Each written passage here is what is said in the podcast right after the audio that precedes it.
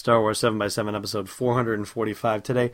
What is going on with Anthony Daniels? there have been a couple of interviews that have come out that, uh, gee whiz, like not the, not the best light to be putting stuff in. Anyway, we'll talk about it. Punch it, Chewie. Hey, this is Matt Moore from Comics with Kenobi, and you're listening to Star Wars 7x7, the only daily Star Wars podcast.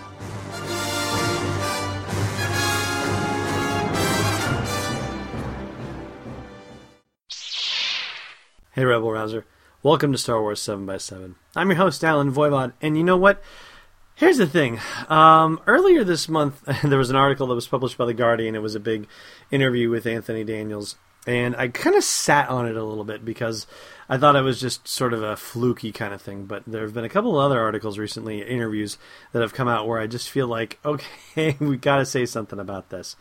So, from the Guardian article, there are a number of quotes that are, I guess, less than charitable, shall we say. For example, um, for example, uh, he says that George Lucas has changed a lot over the years, but I think he finds it slightly hard to collaborate.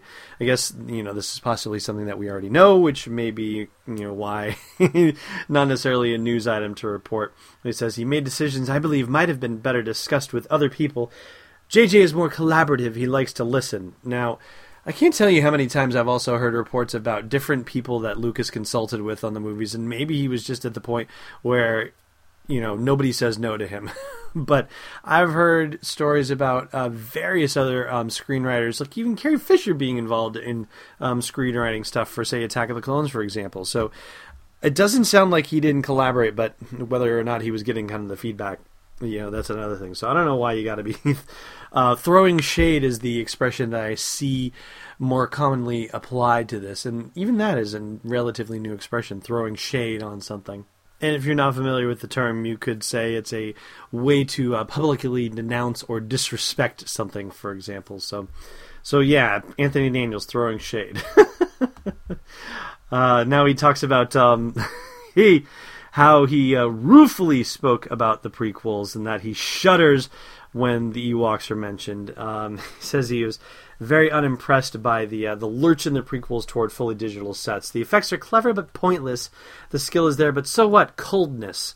That's the word. Bleakness, even. Good heavens. All right. So before we go further, I just want to ask you to chime in at the blog post for this show's episode at sw7x7.com and let me know. Do you think that Anthony Daniels should be more of a company man? Do you think he should be, even if he doesn't like the prequels, finding something nice to say so that way he can still look like he's supporting the franchise, even if it's not his favorite? Or do you appreciate his candor and honesty?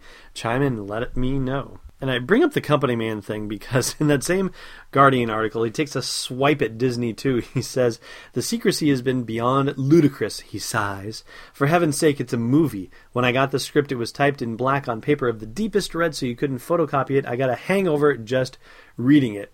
And said that he was censured by the studio for mentioning on Twitter a fellow actor from The Force Awakens. The quote I said that I'd met so and so, an actor who plays, a dot, dot, dot, thing in the film, a character. Immediately I received a message from Disney. Remove the tweet, you're not allowed to say that. Honestly, it's kind of a Kremlin attitude. Look, I know perfectly well not to tell you now what I'm giving you for Christmas present because it would spoil the surprise. And these films are all about opening the box on Christmas Day. Okay, so he's a little bit touchy about this, I guess you could say. But um, yeah. Uh, I don't know. Maybe they're getting him on a good day. I saw an interview with him once where he um, complained about uh, not being asked original questions anymore and having to answer the same questions over and over again. And I don't know. I get it. Maybe I would get bored of the same questions after 30, 40 years too. But you know what? That's the job, man. That's the job. Smile and wave, dude. Smile and wave. All right, let's get to one of the other ones. This is from The Week magazine in the UK. The headline it just says it all. Luke Skywalker hasn't aged well, says C3PO actor. This is not actually commentary on Luke Skywalker, the character in the movie, but it's actually commentary on Mark Hamill. This is Anthony Daniels' quote. Poor Mark. he was a young, lovely looking lad when he was first Luke Skywalker, and now dot dot dot well, dot, dot, dot. And they leave it hanging there. Actually, you know what? They're quoting an interview with uh, the Daily Mirror, a, another publication in the UK, where uh, he talks a little bit about his feud with Kenny Baker, who had uh, once called Anthony Daniels the rudest man that he'd ever met. And Anthony Daniels says he's been saying unpleasant things about me uh, for years, basically, but I don't comment and also said that uh, Kenny Baker was not actually on set and that he's never he hasn't seen him for years. And to boot, like this is, I guess, adding insult to injury. Daniel says that Kenny Baker's name is on the credits as a sort of a good luck charm or a courtesy, and refers to him as a talisman. Wow, just wow. Let that sink in a bit. man, I don't know that we've really ever had that kind of, you know, intercast wrangling anywhere really reported with any of the movies, but there it is.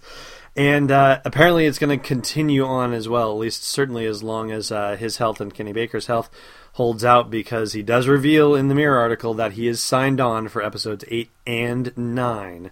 So we've got him for the whole sequel trilogy. All right, let's get to something altogether pleasant, and that would be your trivia question. Oh, I see it. Oh, this is going to be easy. Last time we asked you who didn't have Wookiees in mind when designing shuttlecraft, according to Han Solo, and that was the Empire. Today's question What planet is predominantly covered by desert?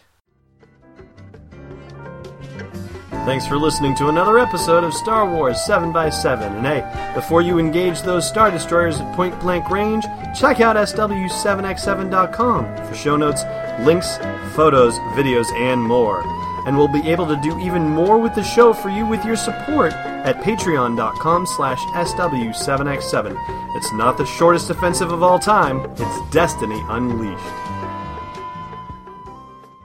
This podcast is not endorsed or sponsored yet by Lucasfilm Limited, Disney, or 20th Century Fox, and is intended for entertainment and information purposes only. Star Wars, the Star Wars logo, and all names and pictures of Star Wars characters, vehicles, and any other Star Wars related items are registered trademarks and/or copyrights of Lucasfilm Limited or their respective trademark and copyright holders. May the force be with them. All original content is copyright 2015 by Star Wars 7 by 7 We hope you love it.